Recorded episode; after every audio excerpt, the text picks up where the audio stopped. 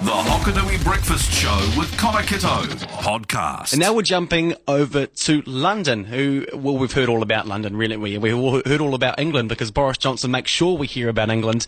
And we're talking to Elise Crawford, who, Elise, now correct me if I'm wrong, you're originally from West Otago. Good morning. Yep, no, that's right. I'm from West Otago, but I was last working in Invercargill before I left and came over to London. Brilliant, brilliant. So why are you up in the UK, Elise? I understand uh, you're working for the NHS, correct? Yes, I am. I'm a, I'm a paediatric dietitian at one of the hospitals here. Um, I mean, as a dietitian, it's quite easy to work in the UK. So mm. obviously, there's the massive uh, amounts of travel that we can do over here. So that sort of drags me over this way, and then I could easily get a job as a dietitian. So nice. worked out well, and I've been here nearly five years. So time goes really fast. Oh yeah, that is a long time. And, and are you considered an essential worker in this new lockdown that Boris has implemented? Yeah, so I've been an essential worker throughout the whole time. Um, after the first lockdown, it was it was pretty terrifying to be honest. Yeah. Just in the way that things changed so much. There was like um, there was massive changes in our hospital.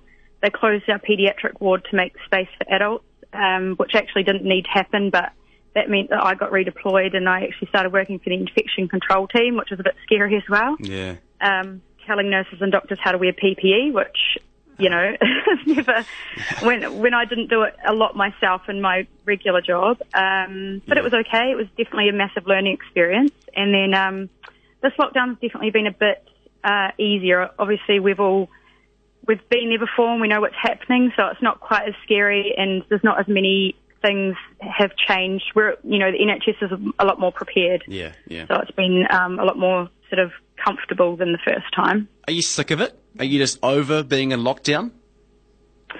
Um, we all are a bit, yeah. I mean, yeah. we've been in some form of lockdown since March, so mm. I mean, I we're all very envious of New Zealand, to be honest. Uh, we've, you know, I was watch, I was seeing on my mum posted something on Facebook the other day of like the Wakaya Arts Festival, or yeah. and I just saw this picture of all these people in a room talking to each other, just very normal. Yes. Whereas over here, that just there's no way that would happen number one, you need to be outside if you're meeting anyone from outside your household, and number two, mm. you'd be wearing a mask. So it's just, just there's no normality is just not a thing. And like New Zealand, you just see so much normality. You can go to rugby games, you can mm. play sport. Like it's just it's not the same here. Um, we still can eat out. Well, not eat out. We can get takeaways and stuff like that, but that's about as normal as life is, really. So, when was the last time you were back in New Zealand? Then, Elise, were you planning on coming back for Christmas this year, or was that off the table as it was? And now, because of all the restrictions and the lockdown and the fact that there aren't any spaces left, that there was no point yeah. anyway. Um, I've never really made the effort to come back for Christmas just because it's really expensive. And, you know, these are my opportunities to have, kind of have a cold Christmas instead of a summer one. yeah. So I've always tried to go somewhere, go somewhere fun. Like last year we went to Austria and we went skiing, which oh. was really cool. Rub so. Yeah, I was Rub never planning on, yeah, it was pretty, it was awesome. Um, wasn't never planning on coming back for Christmas, um, but we were supposed to come back in May because my dad mm. was turning 60. So we were supposed to come back then, but obviously that didn't happen. So, you know, this time of year um, can be a bit more difficult, but we're really surrounded by like a lot of good friends. Um, well, when we can see them again, because we can't currently see them, but yeah. we're all hoping that Christmas by Christmas it'll be a little bit more normal. Mm. Um, that you know, I think basically Boris is going to let us out and let us meet some friends. Yep. I, I don't see Boris not doing that because that's just the way Boris Johnson does things. um, and so I think we'll be able to see we'll be able to see friends and and potentially you know family that people have family over here, but um, it's certainly not the same. You know, we're not we can't go to the pubs right now. Um, you know, it's and you know Christmas on this side of the world is all about um, coziness and warmth and yes. being in, in cozy pubs and seeing lights and stuff like that. But we just we can't do any of that right mm. now, so it's a really weird lead up to the Christmas period. I can't I can't even imagine. I mean, I'd love to have a yeah. white Christmas. I've always wanted to have a white Christmas. That can be. I can imagine if, if these people are used to that, it's almost heartbreaking to a well, certain degree. In London, we don't really get a white Christmas. It's just yes, cold, but right. like further up north, they do. Yeah. Um, but I hope. I mean, that would be amazing this year. That would like literally be one good thing that would happen in 2020 if we had a white Christmas in London. so fingers crossed for that. hey, um, Elise, I understand yeah. that you had a bit of a sticky situation recently. You're living with some roommates at the moment, and one of them actually got COVID 19. Yeah, so we literally just got out of isolation on Tuesday. Um, one of my housemates. There's quite a few of us in the house, but one of them, he literally only had a sore throat. That was his only symptom, and he just said, "Oh, I'm going to get a test." And I didn't really think much of it. And then two days later, he Boom. said he tested positive, which we're all really surprised at. So that was last Saturday. We were literally watching the All Blacks at the time, and his message came through, and we're all like, "Ah, okay." So we literally can't leave the house now. So that's the guidance, of course. You can't um, leave the house. Luckily, we ordered a bit of food, and we Yeah. like did an online order straight away, and um, we all managed absolutely fine. And uh, surprisingly, no one else got any symptoms. Um, he got a little bit. Quite, he said he got, got quite exhausted. Um, he was coughing a little bit, but not heat. So it was, it was really bizarre because his, his symptoms weren't very typical. They weren't typical at all.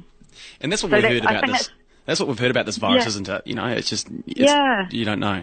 It's yeah, it's a really weird thing. Like some people, you know, you've got asymptomatic people, you've got people that literally just get a sore throat, you get people that just get loss uh, loss of taste and smell, and you've got other people that get super super sick, even really healthy people. You know, I remember back in March when I was in April when I was helping out the infection control team, I was a bit closer to the front line than my usual job, and you know, we had people in the ICU for 60, 90 days um, and you know it's just it's so incredibly um, scary for a lot of people. And then it's the long term complications from that too. Yes, so yeah. not even the people that made it into ICU, the people that just you know end up on some kind of ventilation.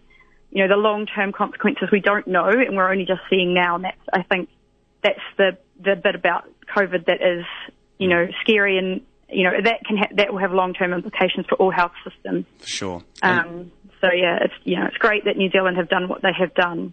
At least and you guys- Sorry. As as much as like as much as tourism is ruined, tourism's ruined everywhere. You know, like Yeah, yeah. here in the UK, you can move around a bit. We're not restricted just to London. Um, we can we can actually sort of move around if we wanted to, but no one really is. Um, and you know, I've actually been lucky enough to go to Greece twice this year, so I've put a bit of travel in. Um, but that's when, yeah, I know, amazing, right? Um, so you know, we have been able to travel a bit, but there's still lots of restrictions around that, and it's like figuring out where you Yeah, don't need to get a test before you go and all that sort of stuff. So, um, you know, tourism is ruined everywhere, but honestly, New Zealand has got it the best. New Zealand, is most of Australia as well. You know that you can, the rest of your life is so normal. Yeah, so it's so cool. So it's really great that you know New Zealand have got that. It, it sounds like we're just living in complete different worlds. Elise Crawford, who's Yeah. currently in London, uh, working for the NHS. Uh, she's originally from West Otago. And if you know Vicky Crawford, daughter of Vicky, Elise, I really appreciate you being on the show this morning. And it's great to hear about how you're going. And I hope you stay safe and you stay well and everything goes all right in the coming months and, and weeks leading up to Christmas. Yeah, thank you. No worry. Uh, thanks for that. Um, and you know, Merry Christmas to everyone because it's fast approaching. So Yeah, yes, it is. I'm excited. Very excited. you have a good night and we'll catch you sometime soon, I'm sure. thank you. Stay in the know with the Hokonui Breakfast with Connor Kitto podcast.